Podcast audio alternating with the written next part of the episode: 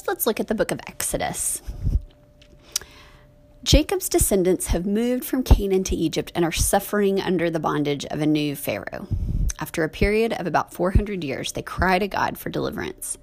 God responds by empowering Moses to stand before Pharaoh and brings ten devastating plagues. After their redemption in the Passover, the Israelites leave Egypt, cross the sea, and journey to Mount Sinai. There, God reveals his covenant law and gives them the pattern for the building of the tabernacle. The name of the book comes from the Greek versions of the Old Testament, called the Septuagint, meaning the way out or departure. The Hebrew name for this book comes from the opening words, and these are the names, suggesting that Exodus is a continuation of the Genesis story. The book is set to explain how the descendants of Abraham became slaves and then were delivered. It tells the story of God liberating the people of Israel from slavery. It also serves as a bridge between the patriarchs and the creation of a nation. Two critical issues are often um, debated about the central event of the book, that is the Exodus. The date of the Exodus itself is debated. Some would say in the fifth century B C, others the thirteenth century B C E. Um, mentions of the building of the, the mentioning of the building of the city of Ramses, who was perhaps the pharaoh at the time, and other similar information helps experts try to fix the time of the book. The route of the Exodus, three possible routes, um, are often debated, in fact, as the way that the people of Israel left Egypt and moved toward the Promised Land. There are really three big theological themes in the book. The first is deliverance, the event of the Exodus. The second is covenant, seen in the giving of the law. And the third is the presence of God, seen in the description of the building of the tabernacle. There are a number of significant people and events mentioned in the book. Um, among them are the call of Moses, uh, the plagues, the exodus from Egypt, including the crossing of the Sea of Reeds, the covenant at Mount Sinai, often referred to as the Ten Commandments, and the instruction for the building of the tabernacle or the tent of meetings. Let's talk a bit about these events, um, a bit more in detail. The conditions in Egypt of the Israelites um, are rather uh, difficult in the beginning pages. The Egyptians have set taskmasters over them to afflict them with their burden.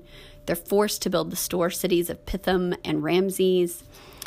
They're made to serve with harshness. Um, their midwives are told to kill their sons. They even are told to throw them in the river. Um, in the midst of this, Moses is born from the tribe of Levi and is taken in and raised by the daughter of Pharaoh. He would have been educated in the Pharaoh's court. And you begin to see in these events the preparation of God upon his life for the assignment that would come. After um, watching the Hebrews be beaten, he takes matters into his own hands, that is Moses does, and kills an Egyptian taskmaster for beating a Hebrew. He flees to Midian, which is probably um, in modern-day Saudi Arabia, and marries Zipporah, the daughter of Jethro, a priest there in Midian. While in Midian, he comes to Horeb, the mountain of God, which is another designation of Mount Sinai. According to um, chapter three, verses six and following, during this encounter, God reveals himself to Moses. He, he, we read that he describes himself as I am who I am. And God even gives Moses his personal name. In Hebrew, this name is four letters. We might transliterate these into English as Y H W H. Because the name is four letters, it is sometimes called the Tetragrammaton. This sacred name of God, sometimes pronounced Yahweh, in Jewish, um, but in Jewish religious services today, this name for God, this Tetragrammaton, is not pronounced. They are concerned that pronounce it wrongly would defile the holiness of God. And so instead, they substitute the word Adonai, translated Lord. Anytime the name of God comes up in the Hebrew Bible, the reader simply inserts the name or the word Adonai instead. This is why in your English translation, anytime the name of God is present, the text inserts an all capitalized Lord, as in L O R D. In this particular account, Moses makes four excuses for why he should not accept the assignment from God. God answers all of his excuses, and Moses reluctantly goes. Once Moses arrives to meet with the Pharaoh, things do not go as perhaps planned by Moses. And so Moses calls upon God to bring ten plagues. The number ten is considered a number of completion. They are um, given as a set of three sets, um, sets of three plagues, followed by and set apart from the tenth and final plague. The first nine plagues reveal a little more of God's power. Here's the organization of the plagues. The first are loathsome in nature. The Nile turns to blood. There's an on, a, a vast number of frogs and then mosquitoes who are brought upon the people of Egypt. The second set are painful in nature. Flies swarm. There's a plague on the cattle, and then the people are covered in boils. The last set are all natural disasters: the plague of hail, the plague of locusts, the plague of darkness. The last plague is supernatural: the Passover, seen in Exodus chapter twelve.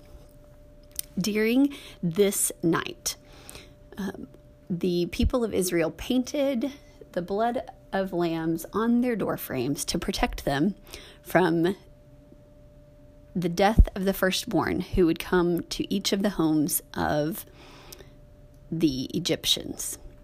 There's a command to the Israelites to remember and celebrate this Passover when the angel of death passed over those homes that had the blood painted across their doors. This celebration commemorates the deliverance of the people of Israel. And on this day, they eat only unleavened bread, that is bread without yeast, because in the um, Exodus, the people had to leave quickly before there was time for the bread to rise, and this commemorates this leaving with great haste. The book of Exodus identifies four purposes for the plagues. One, to bring the people out of bondage. Two, to punish the Egyptians for their sins. Three, to teach the Egyptians that the Lord is God. And four, to teach the Israelites that the Lord is God. We're not exactly sure what route the Israelites took as they left Exodus. The location of Mount Sinai was lost after Elijah's day in eight fifty B C E. The area of the Sinai Peninsula is a triangle of land measuring about one hundred fifty miles across at the top and two hundred sixty miles along the sides. So that's about twenty-three thousand square miles. Three routes are um, often suggested. The first, the northern route, where Moses makes a request to make a three-day journey into the desert to offer sacrifices to God. This suggests a location close to Goshen in the Nile Delta. They encounter Amalekites in this area, which would have typically lived in the northern Sinai region, and there are some poetic passages that seem to associate Mount Sinai with this area. The central route locates Mount Sinai in northwest Arabia. Moses' flight to Midian in Exodus is often associated with this area, and the account of God appearing at Mount Sinai has caused some to suggest there's an implied earthquake and volcanic activity which have been recorded in this particular area. The third tr- route is the southern route. This is the traditional route because Exodus thirteen tells them to move southward. Deuteronomy one two locates Mount Sinai as an eleven-day journey from Kadesh Barnea. This fits with putting the location in the southern peninsula.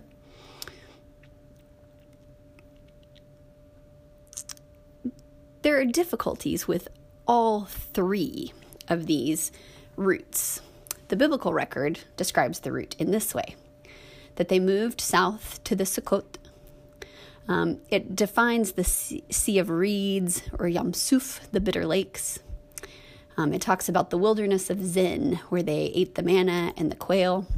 After three months, they end up at Mount Sinai. The important part is that when they arrive, this is where the covenant between God and Israel is first formalized. That is, this is where God gives the people the Ten Commandments. The Ten Commandments are also called the Decalogue, meaning the ten words. They're found in Exodus chapter twenty and repeated again in Deuteronomy chapter five. God himself first writes these. Only two of the commandments are put in a positive manner. The fourth, remember the Sabbath, and the fifth, honor your father and mother. The other eight are all written as prohibitions. One through four deal with the way that humans relate to God. Five through ten deal with the relationship between people. You can read these in either Exodus twenty or Deuteronomy five, so I won't go into detail about each of them here. But the Ten Commandments were just the beginning of the law for Israel. The Ten Commandments provided the general principles by which the people of God were to live. These principles were further explained and given more concrete and practical application in three major groups or codes. These are the Covenant Code, which is found immediately following the first listing of the Ten Commandments in Exodus twenty through twenty-three. The Deuteronomic Code, which you might guess is found in the book of Deuteronomy. And the Priestly or Holiness Code, which is mostly found in the second half of the book of Leviticus. You can read more about these law codes in chapter four of your text. The Lord gave Israel the law so that they might represent the Lord to all the other nations of the world. This continues the story that began in Genesis, where God begins demonstrating his restoration of all people through the one person, Abraham, who becomes the one nation of Israel.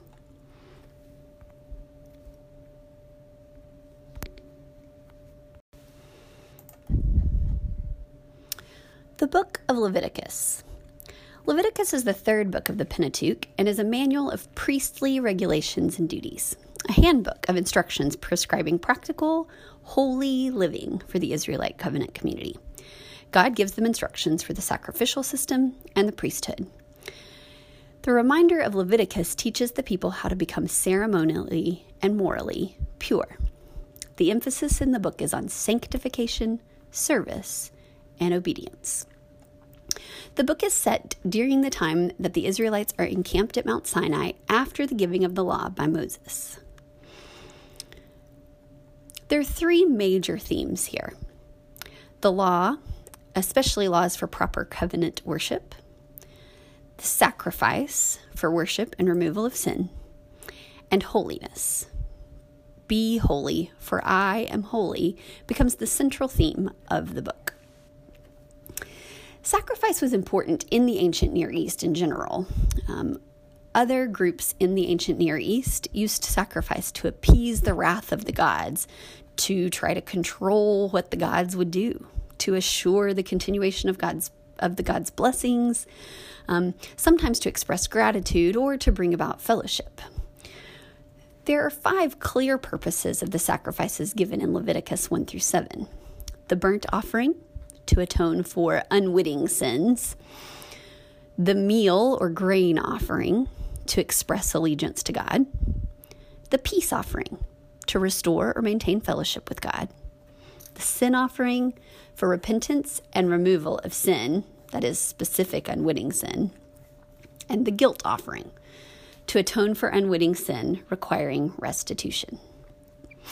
In particular, chapter sixteen talks about the Day of Atonement, still celebrated by the Jews as Yom Kippur, meaning um, the meaning of atonement is to cover over.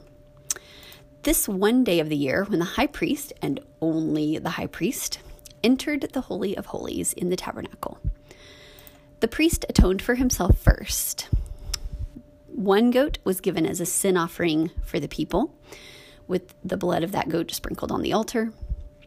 Then the priest would lay his hands on the head of a live goat, symbolic of transferring sin to that goat, and the goat was sent away, becoming the scapegoat.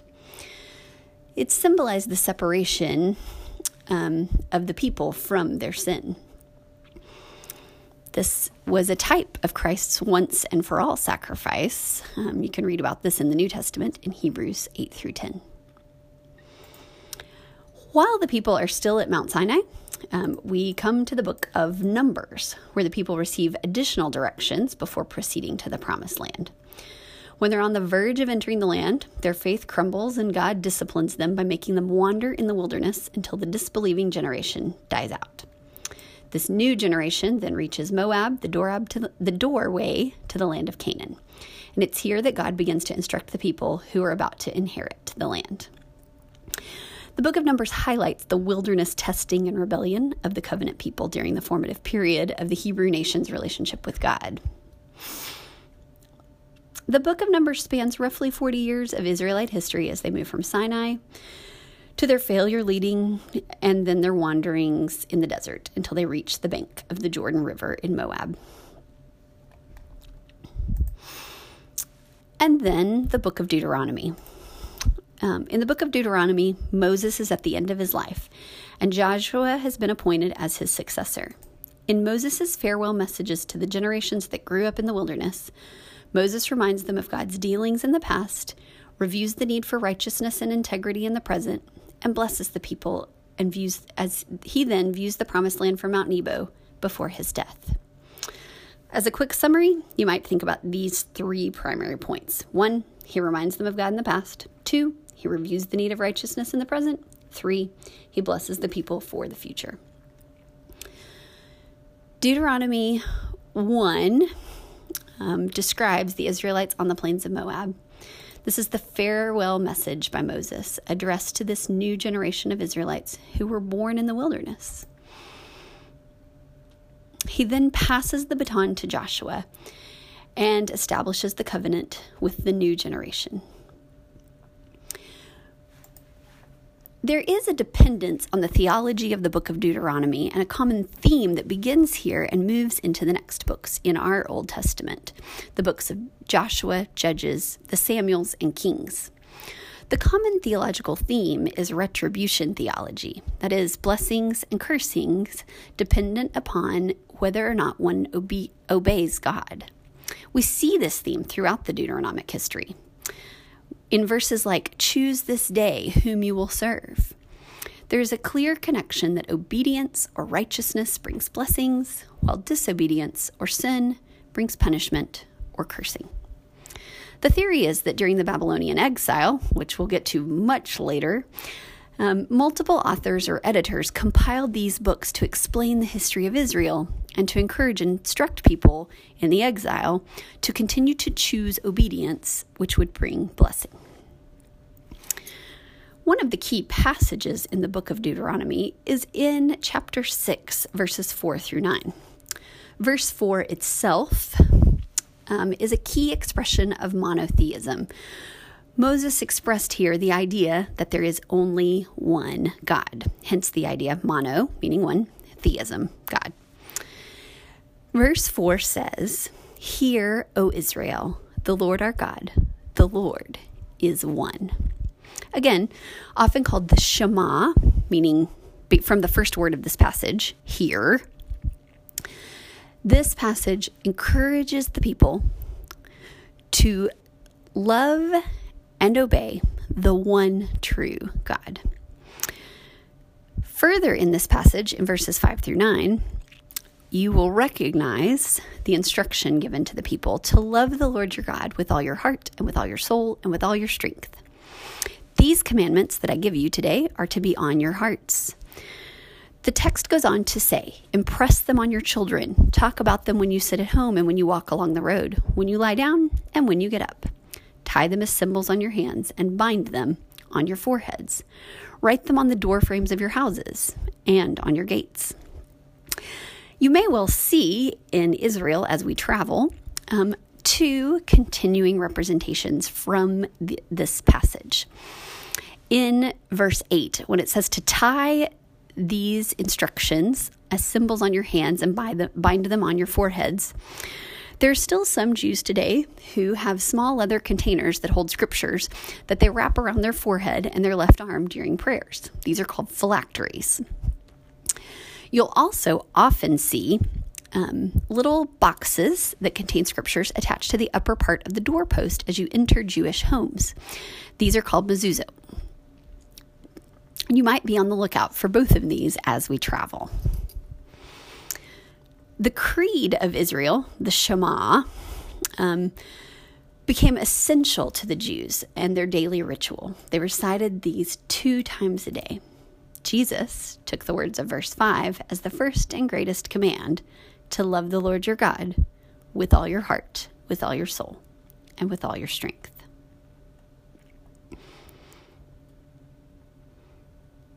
And so the Pentateuch ends, having begun with the creation of the world, or the beginning of time, and ending with the death of Moses, on the cusp of the entry of the Israelites into the Promised Land.